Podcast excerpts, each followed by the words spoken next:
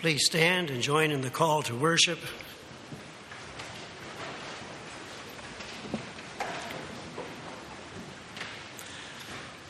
We have been raised with Christ.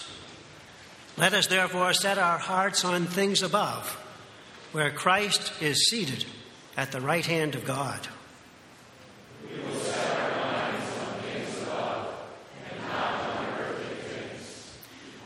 As we come together as God's chosen people, holy and dearly loved, let us clothe ourselves with compassion, kindness, humility, gentleness, and patience.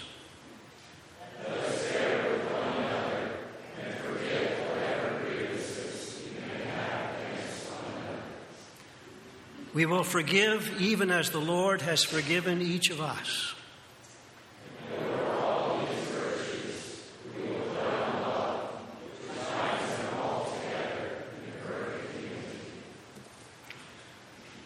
O God, as raised people, raised with Christ, we call you. As desperate people needing compassion and kindness and humility and gentleness and patience, we call you. As forgiven people who need to forgive, we call you. Hear our worship, O God.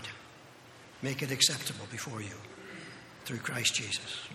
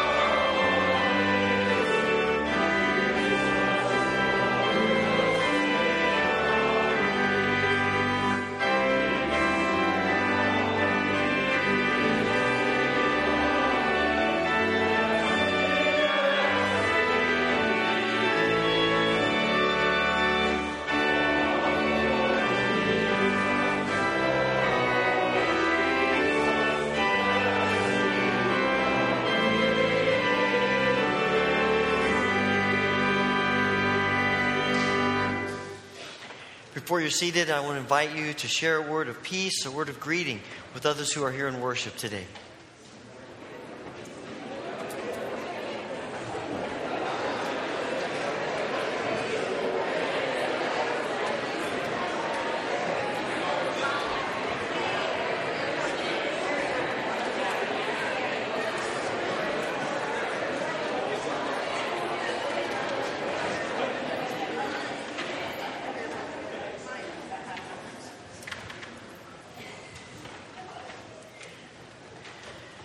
Welcome all of you to uh, our worship service today, especially welcome those of you who are guests with us this morning. I know there are some who are here who will be participating in the conference on Islam this week that the college is hosting, and uh, want to be in prayer about that conference. I know that we all know that food is vital to our lives, and I suspect that for most of us, um, food is quite plentiful to us. But we also hopefully know that there are people right around us and in extending areas who, for whom that is not the case. And that's one of the reasons we created our food pantry to assist people who are struggling to put food on the table. And we have helped uh, many, many people over the years with our food pantry. Just this past month, we helped 67 people. And that's a fairly typical month, I would say, of helping folks. As you can see in the pictures, our shelves are bare, and we, we could really use your help. Uh, the need is ongoing. We appreciate all that everyone does in November when we uh, have our food drive, and it, it's so helpful. But um, that was seven months ago, and so now the need is, is still present with us. So if you have the ability to donate some food, or if you'd like to give a gift to, with which we can use to buy food, that would be greatly appreciated. You can drop off any food uh, at the church office, and uh, we'll make sure that it gets put into the pantry. If you'd like to uh, write a check for the specific part of the program, you can just make sure you put on the memo food pantry. And uh, we, uh, we, it's a great extension of our congregation to people who are in need, so we appreciate your support and help for this. Please note that next Sunday begins Summer Sabbath, and this means we'll have one worship service on Sunday mornings at 10 o'clock. Uh, next Sunday, Pastor Cindy will be preaching from 1 Kings 19. Uh, Wednesday of this week, Pastor Mike is hosting a small group leaders meeting uh, for those who have been leaders and hosts, and also for anyone who might be interested in being a leader or host. And you see the information in the bulletin about that meeting. There are a number of prayer concerns, as always, and we want to continue to pray about the needs that are connected to us as well as those beyond us. I do want to mention that uh, Randy Ellis's father died yesterday after a lengthy illness, uh, and we want to pray for the Ellises as uh, arrangements are pending at the moment, but to pray for this family in their time of grief and loss. I invite you to take your bulletins and turn with me to the prayer of confession.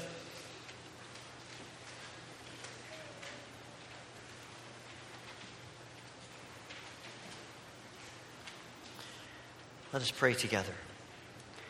Merciful God, we confess to you now that we have sinned. We confess the sins that no one knows and the sins that everyone knows. We confess the sins that are a burden to us and the sins that do not bother us because we have grown used to them. We confess our sins as a church, hesitating to love one another, to forgive one another to give ourselves to one another like Christ. Father, forgive us. Send the Holy Spirit to us that he may give us power to live as by your mercy you have called us to live. Through Jesus Christ our Lord. Amen.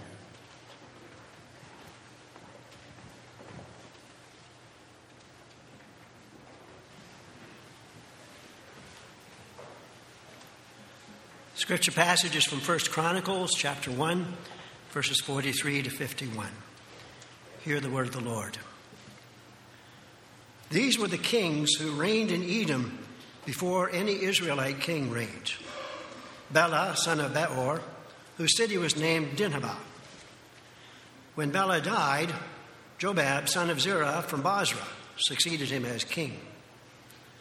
When Jobab died, Husham from the land of the Temanites succeeded him as king. When Husham died, Hadad, son of Bedad, who defeated Midian in the country of Moab, succeeded him as king. His city was named Avith. When Hadad died, Samlah from Masrekah succeeded him as king.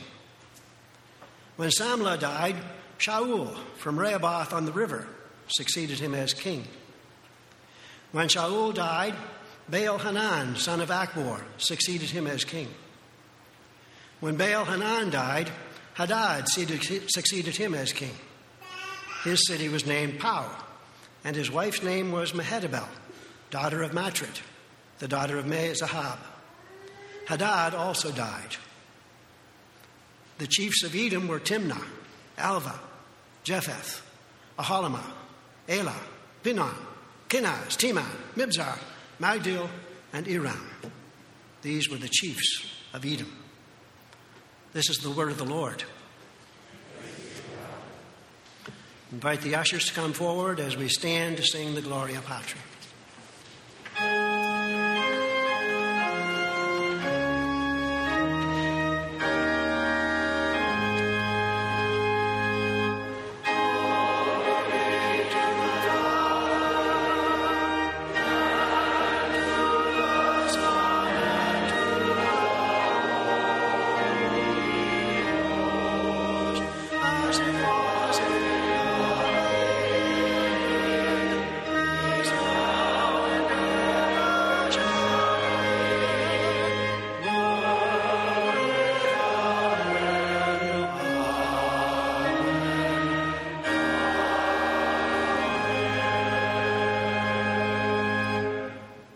Lord God, out of the riches with which you have blessed us, we return a share to you, expressing our thanksgiving, our desire for your will to be done in our church. Through Christ Jesus our Lord. Amen.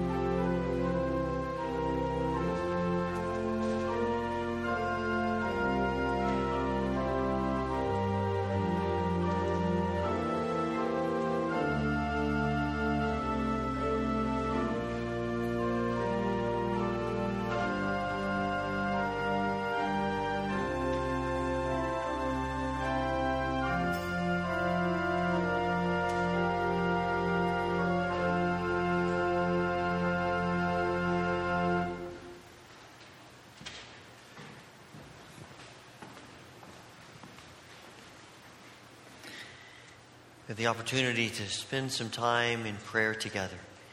And has been our practice for quite some time.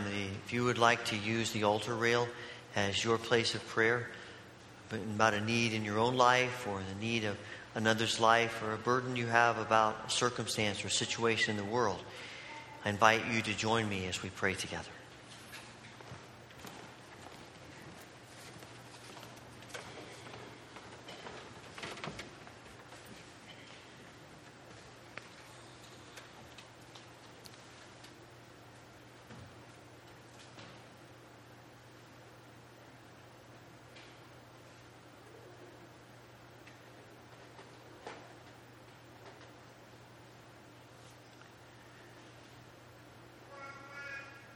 Heavenly Father, we come today to proclaim you, the Lord God Almighty. We acknowledge and declare your great works in this world throughout all of time and space and, and in our lives through every moment of our existence.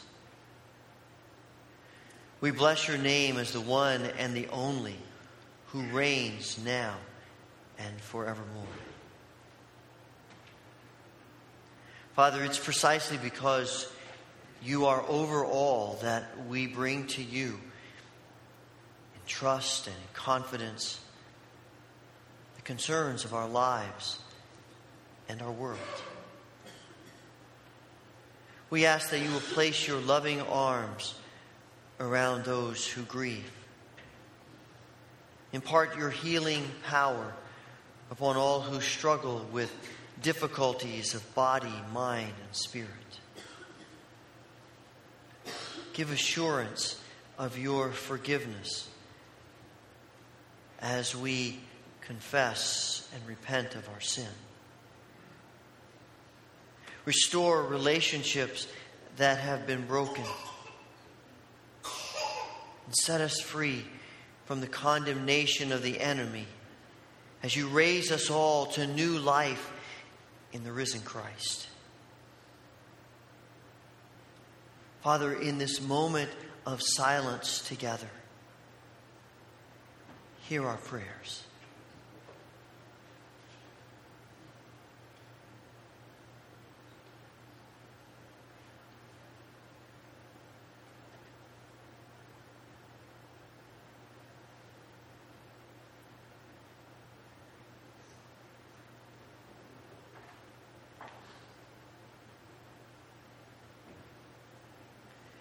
Father, we also pray for the needs of our world.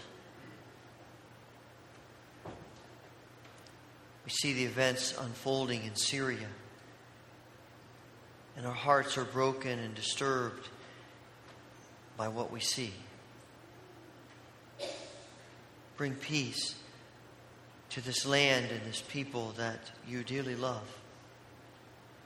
We pray the same in other places where war and violence, where famine and disease run rampant. We pray, Father, for the work of your people in the world. And we think especially this week of the conference meeting here to, to discuss the movement of Christianity among Muslim people. We ask, Father, that you will bless this conference let it bring a, a sense of unity and a sense of purpose. And out of this conference, let your word go forth in power and in grace. Let your people be encouraged to be a witness for you in every country of this world. Father, on this day when we honor our earthly fathers, we want to give you thanks for the gift of family we know that our fathers are not perfect, just as we're not perfect. And for some of us, this has been and perhaps continues to be a source of pain and struggle. Maybe today is a day of yearning and aching for Father. And for others, the word Father brings images of love and joy and security. Lord, in either case, fill us with a sense of your presence in our family and help us more than anything to see you, our always loving Heavenly Father. And for those of us who are fathers, help us to live so close to you that we continually reveal you to our children in every way that we possibly can. Father, we offer our prayer in the name of and through the power of your Son, our Savior, the Lord Jesus Christ, the one who teaches us the model for prayer in which we now join together. Our Father, who art in heaven, hallowed be thy name. Thy kingdom come, Thy will be done on earth as it is in heaven. Give us this day our daily bread, and forgive us our debts as we forgive our debtors. And lead us not into temptation, but deliver us from evil. For thine is the kingdom, and the power, and the glory forever.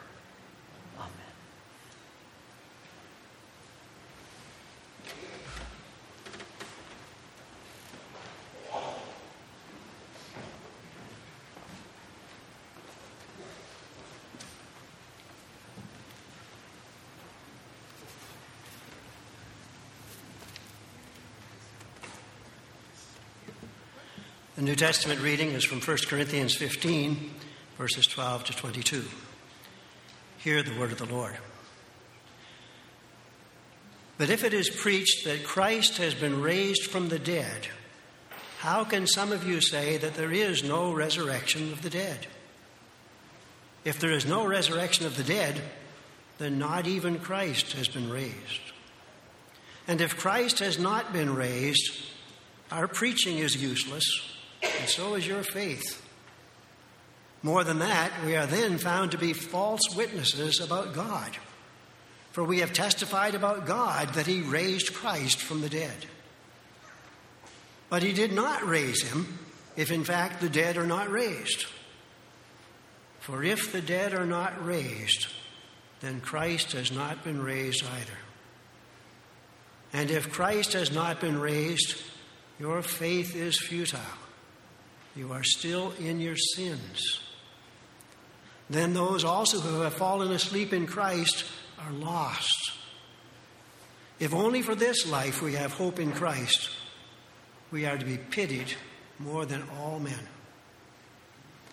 But Christ has indeed been raised from the dead, the first fruits of those who have fallen asleep. For since death came through a man, the resurrection of the dead comes also through a man. For as in Adam all die, so in Christ all will be made alive. This is the word of the Lord.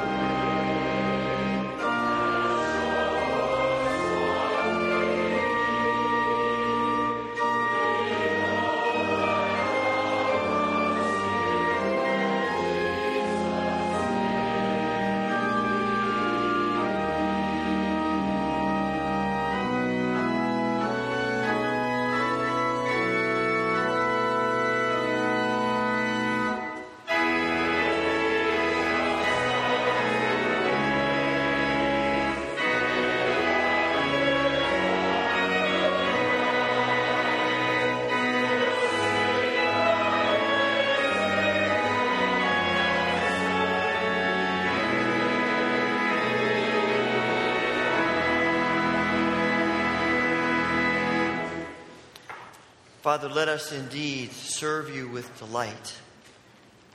As we continue in worship, let us hear you and give us ears to not just hear, but to understand.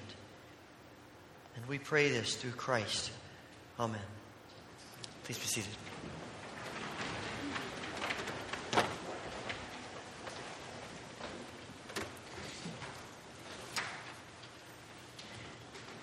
I like to talk about death.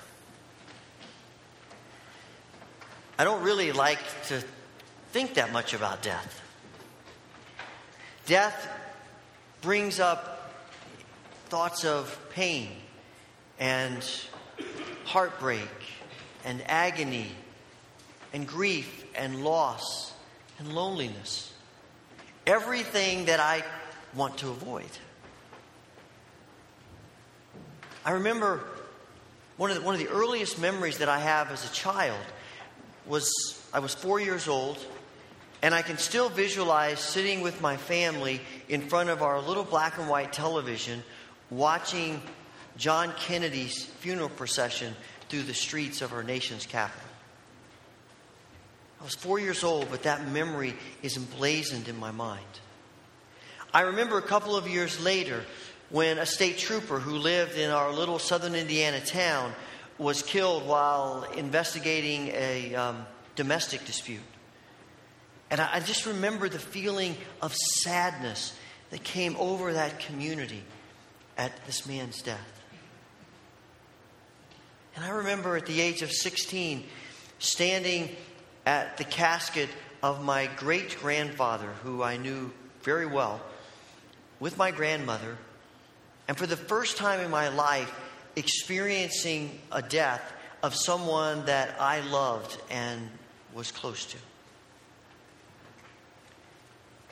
I would suspect that my experiences, probably with death, are probably nothing compared to many of your experiences. I know many of your experiences with death. But I've lived long enough and, and, I, and I've dealt with death long enough to know that it's something that comes to us. It's a part of our lives. I think that was in the back of my mind when I came upon First Chronicles a few months ago. I've been reading through the Bible again this year, and, and let me tell you, I want to encourage you to, to make an attempt to do that. Because you read passages that you would probably never read. And when you come to a passage like we read this morning from First Chronicles, you sort of scratch your head and say, why is that here? It's one of those, I was thinking as we, you know, as we uh, responded to the reading, uh, this is the word of the Lord, and we may be thinking, really, thanks be to God for that passage? you sort of, you wonder about it, right? But, it, but it's true, but it is there because God has a purpose for us. And and I was wondering, I wasn't sure who was going to be reading scripture today, but you know, I, I felt sorry for them running through all of those names, and Paul did it so eloquently. Well, you look at a passage like that, and these, this is a passage that describes for us, talks to us about the kings of Edom. And, and they are, they, these are powerful kings. When the beginning of, of um, verse 43 says, they, these are the kings who ruled before Israel had a king. These are kings who had a lot of power because once Israel gained and picked up power, the, the nation of Edom lessened significantly. so these are, these are men who garner respect. These are men who shape people's lives and nations. These are names of men with wealth and power and prestige.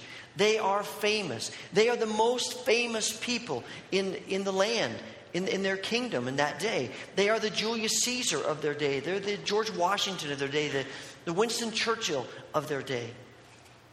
Everyone honors them, respects them. You bow down before them. These are the people who have it all riches, fame, power. And what does it tell us about them? They reigned and they died. Reigned and he died. He reigned and he died. He reigned and he died. He reigned and he died. And when you get to the last one, he says, Oh, and by the way, Hadad, he also died, just in case you were wondering that he was going to be like the rest of them. They all die. And we're reminded that death is a universal reality for every one of us. Every one of us, whether we like it or not, is going to face death. We face death uh, when people we love die, and someday we're all going to face our own death. It's a universal reality. The writer of Hebrews says that it is every person is destined to die. The psalmist says no one can escape the terror of the grave. We are all going to die. And it doesn't matter if you're rich or poor, if you're famous or invisible. It doesn't matter if you're educated or illiterate, if you're powerful or weak. We all die. Christians, Buddhists, Hindus, Muslims, atheists, agnostics, Wiccans, we all die. Americans, Canadians, Palestinians, Germans, Argentinians, Australians, Chinese, we all die. And the question before us is not, are we going to die? The question is, what's our response? How do we live in, in, in the face of the universal reality of death? I have found uh, as you, as I, as I talk to folks and as I think about my own life, that some of us have a tendency to, to respond to the reality of death with denial. And our, and our culture and our society is continually encouraging denial. We are, we are regularly, we find new ways to sanitize the reality of death. We do that with our language. Most people, when they talk about someone dying, use some sort of euphemism to describe it. And it just feels a little nicer. It also may be just a little bit less real. I was talking with Herb Williams this week, the funeral director in Fillmore, about this very thing, and he said to me, sometimes he has people who come to him, and, and as they sit down to talk about preparing the funeral of, of a loved one, their comment is, We just want what is quickest and easiest. He said, you know, it's obvious that they just want to, to be done with this and, and to get through it as, as quickly as they can and then forget about it. And there's something in that, maybe subconsciously, but something in that of wanting to avoid the, the truth and the reality of death. He was telling me that a lot of people, as they, as they get older, come in to see him and make prearrangements about death, which I think is a great thing to do. I think it takes a lot of weight off of family members at the point of death. He said sometimes people will say to him, they'll come in sit down and say, Now, if I should die, here's what I want you to do. He said, I know what they mean. They mean when I die, but it doesn't come out that way. Some people come in and say, if I should die, as though it might or might not happen. It's just a subtle, subconscious means of denying the truth. And you know, it's, it's an issue that we've been wrestling with as human beings all of our existence. You go back to the second chapter of Genesis. And God says to Adam and Eve, You can eat from any tree of the garden except the tree of the knowledge of good and evil. If you eat of that tree, you will die.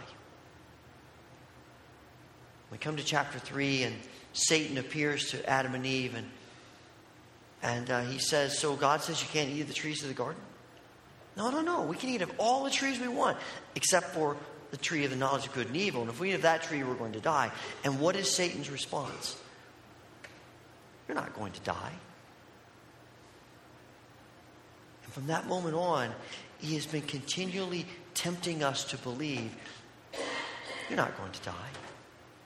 and to live our lives in such a way as to live our lives in denial about the reality of our deaths. I also find that sometimes our response to the reality of death is fear. That we are so afraid of dying that it, it paralyzes us in living. We, we, we have created so many, so many ways of protecting ourselves in this world, and, and many of them are very good. And, and our government is, is very good at being concerned about our safety, and, and we should applaud that. I worked in an emergency room for three years, so I understand the consequences of people who don't pay attention to safety. But I also wonder sometimes if we if some of the decisions that are made are simply a response of fear. One person has one issue, and now we have a law that protects ever, that ever happening again. And, and I, again, we, we need the protections and we need the safety measures, and those are important. But, but sometimes it seems to me as though it's a, it's a knee jerk reaction because we're afraid of death. And people who are afraid of death don't really live. When we're afraid of death, we're, we're, paralyzed to live. We become incapacitated to really give ourselves to life. And again, this has been going on for a long time. David writes in Psalm 55 about the terrors of death that assail him. He understands what it is to be afraid about death. And we know that. And, and of course, there, there, there are good things that we ought to be doing to protect ourselves. You know, caution is one thing, being paralyzed is something else. We ought to be wise about how we live, but we also ought to be willing to take some risks. And I wonder sometimes if the reason we don't risk more for God is because we are so enveloped in fear. Maybe it's fear that prevents us from from going on a missions trip, or maybe it's fear that prevents us from, from engaging in a work in an inner city area that we feel would be really dangerous. Maybe it's fear that keeps us from just moving forward with the things that God is asking us to do because we're afraid of where it might lead us, and the unknown frightens us. And so we just stay back, afraid. About 10 years ago, I read an article about Saddam Hussein. This, this was a year before he was captured, about six months before the invasion of Iraq.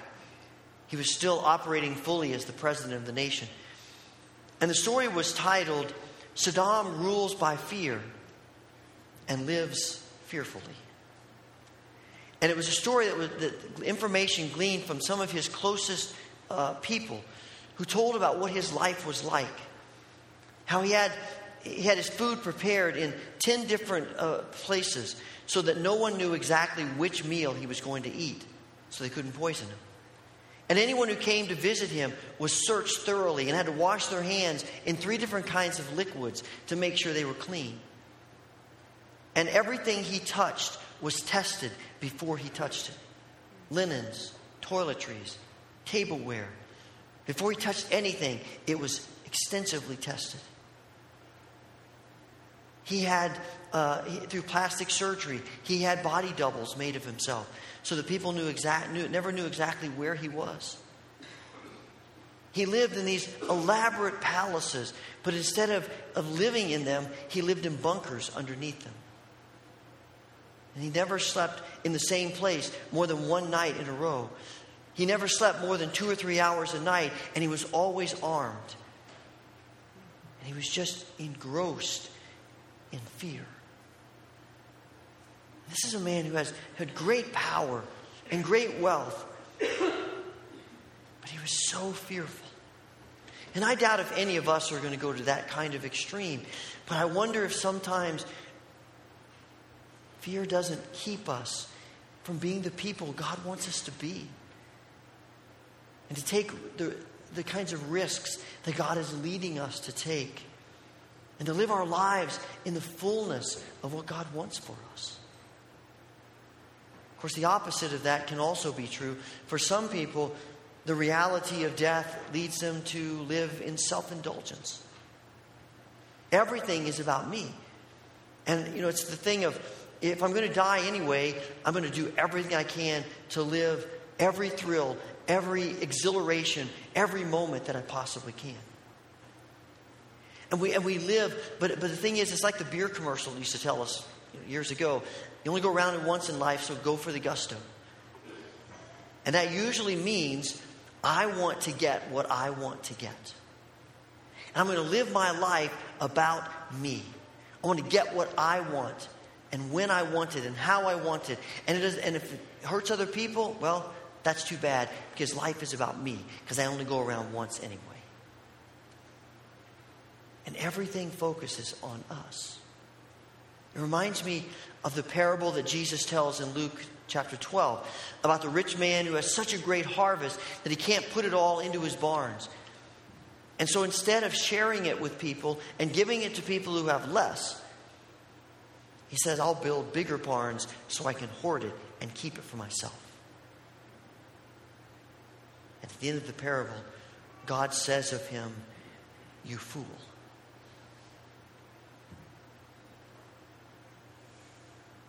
It's so easy for us to get wrapped up in ourselves. There's a lot of people who, uh, after the movie came out, are making bucket lists. You know, the things you want to do before you die. There's some good to that. I think, I think to, to have some, some purpose to life, the things you want to accomplish, I think it's good. But a lot of the bucket lists that I come across are pretty self indulgent. You know, I want to do what I want to do. I want to make sure I experience this. I want to make sure I get this. I want to make sure I do that. We get all wrapped up in what we want. And life becomes about the next high. You know, to have the next thing, the next possession, the next toy. Everything becomes about me.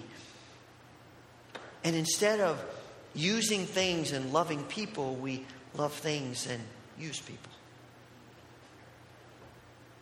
And we allow the, the, the reality of death to just drive us further and further inside of ourselves.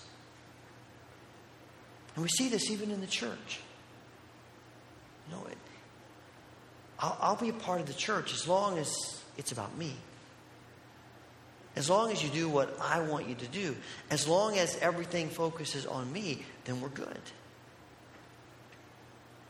And God calls us to so much more than that. So, what do we do? If those are the, the, the wrong responses, what's the right one? I think as I've been pondering this and trying to boil it down, it seems to me that the most appropriate response to the reality of death is holiness. Jesus says in Matthew 22, when asked, What's the greatest commandment? He says, Love the Lord your God with all your heart, soul, mind, and strength and love your neighbors yourself. When John Wesley was asked, What do you mean by holy living? he took people back to this verse and said, This is what I mean. That God is first. Their relationship with God is the focal point of our lives. And out of that, then we love people as we love ourselves. I don't know how many of you are fans of country music, but a few years ago, Tim McGraw recorded a song that he titled Live Like You Were Dying. Some of you may have heard it. And he wrote this song about uh, a conversation, an imaginary conversation with his father, Tug McGraw, who was uh, a former professional baseball player and who had been diagnosed with cancer. And in the beginning of the song, it's really a story. And the beginning of the song, he says, uh, you know, this man tells him, his father tells him, he was in his early 40s and, and he discovered that they'd been diagnosed with cancer. And McGraw says to him, I asked him, you know, when this really became real, that this might be the end, what'd you do? And he says, well, I went skydiving and I climbed the Rocky Mountains and I did a little bull riding. And he says, and then, but I also loved deeper. And I spoke sweeter and I gave forgiveness that I'd been denying. That's a beautiful image. And, it's a wonderful picture of what can happen when you're gripped by the reality of death, that it has a bearing on how you relate to people and treat people. And he goes on to talk about that I wasn't the father I should have been, and, and this helped me to be that.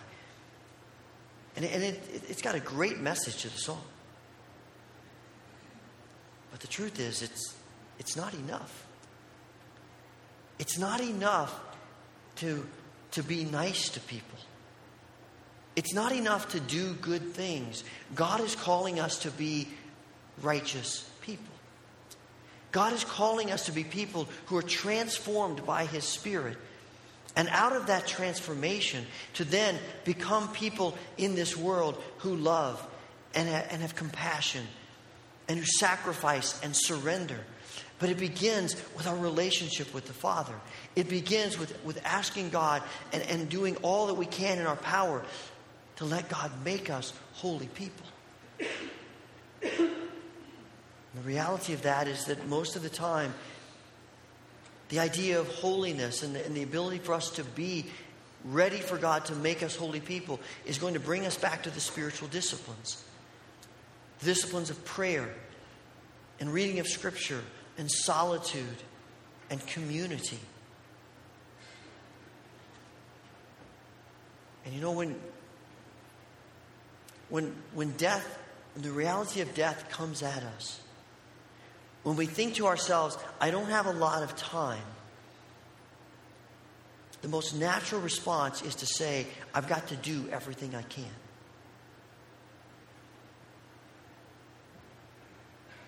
The truth is, before we do everything we can, God wants us to be everything He created us to be. And the spiritual disciplines, spending time in prayer and the reading of God's Word and in solitude and in being community, the spiritual disciplines are never wasted. It's never wasted time. Because through the spiritual disciplines, we are opening our lives and our hearts to let the Spirit change us and transform us and speak into our lives. And that gives us the power that we need to then be the kind of people in this world that God's calling us to be people of compassion and love and mercy and truth. And of course, all of that brings us back to the realization, and we can live this way in, in the power of Christ because we know that because death is not the end for Christ, death is not the end for those who are in Christ. And Paul tells us in 1 Corinthians 15, in this passage we read earlier, that if Christ is not raised, then none of us are going to be raised. But if Christ is raised from the dead, then so will those who are in him be raised from the dead.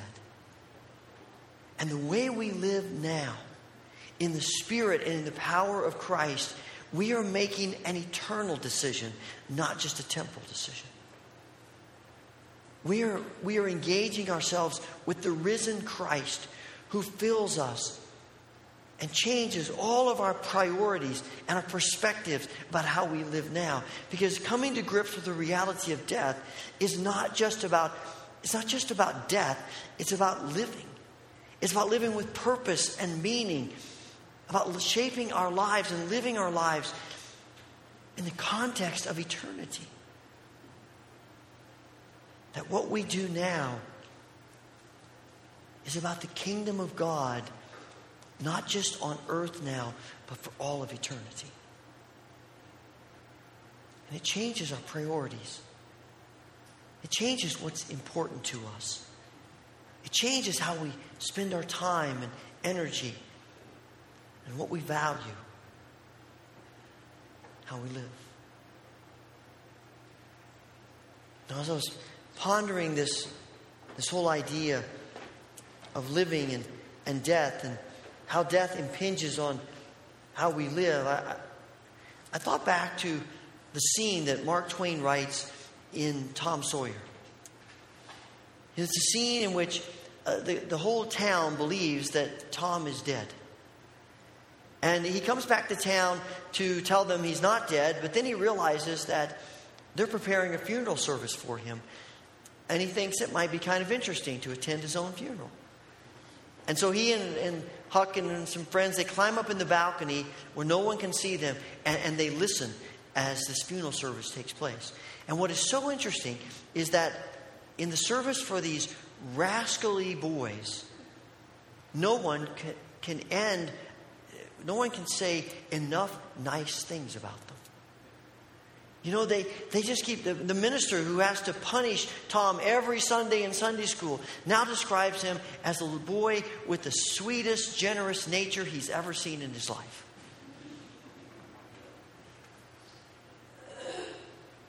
And it got me to thinking when the day comes and people stand in front of our casket, they gather for our service what are they going to say about us? Are they going to have to do all kinds of mental and verbal gymnastics in order to be kind? Are they going to have to sort of Tom Sawyer us? Or will the words of kindness and, and the impressions of our lives just naturally flow as they talk about people who lived holy lives, who lived with godly purpose and meaning and significance. Maybe even people who inspired them in the way they live. You and I probably are never going to be placed in a position where we are going to change the whole world. But what about our world? The places where God leads us and calls us. Our family, our friends, where we work, where we live. What kind of influence are going to have upon them? At the end of, of the chorus of Tim McGraw's song, his dad says to him, I hope someday you have the chance to live like you were dying. I kind of think we all do. Every one of us has the opportunity to live like we are dying. So, what are we going to do? Heavenly Father, These are hard things for us to think about. I don't really like to think about them.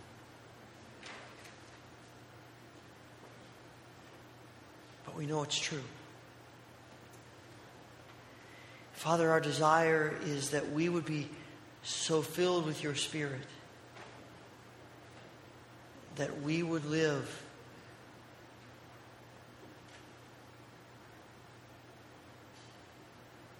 a life that reflects you. A life where we are not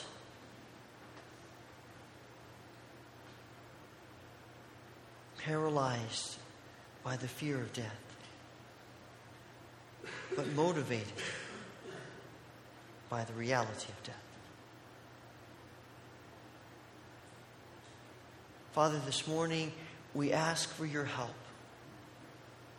We ask for your grace.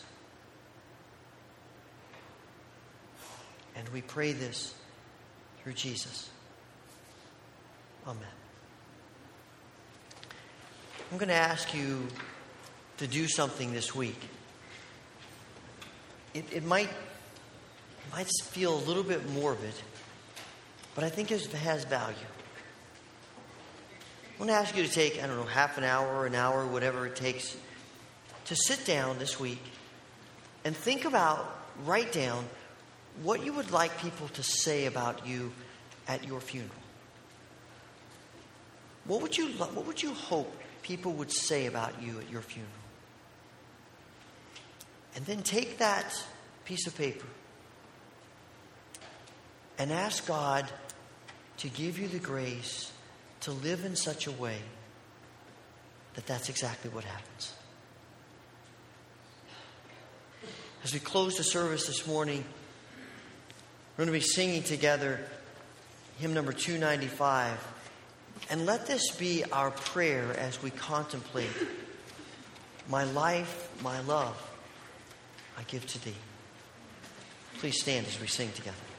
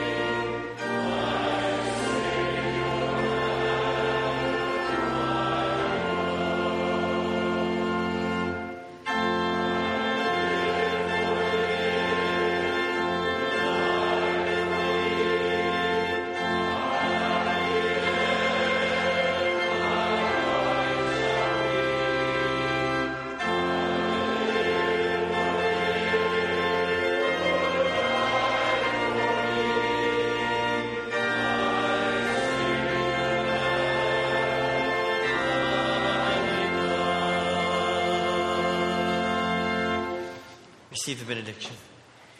May the grace of the Lord Jesus Christ, the love of God, and the fellowship of the Holy Spirit be with you now and forevermore. Amen.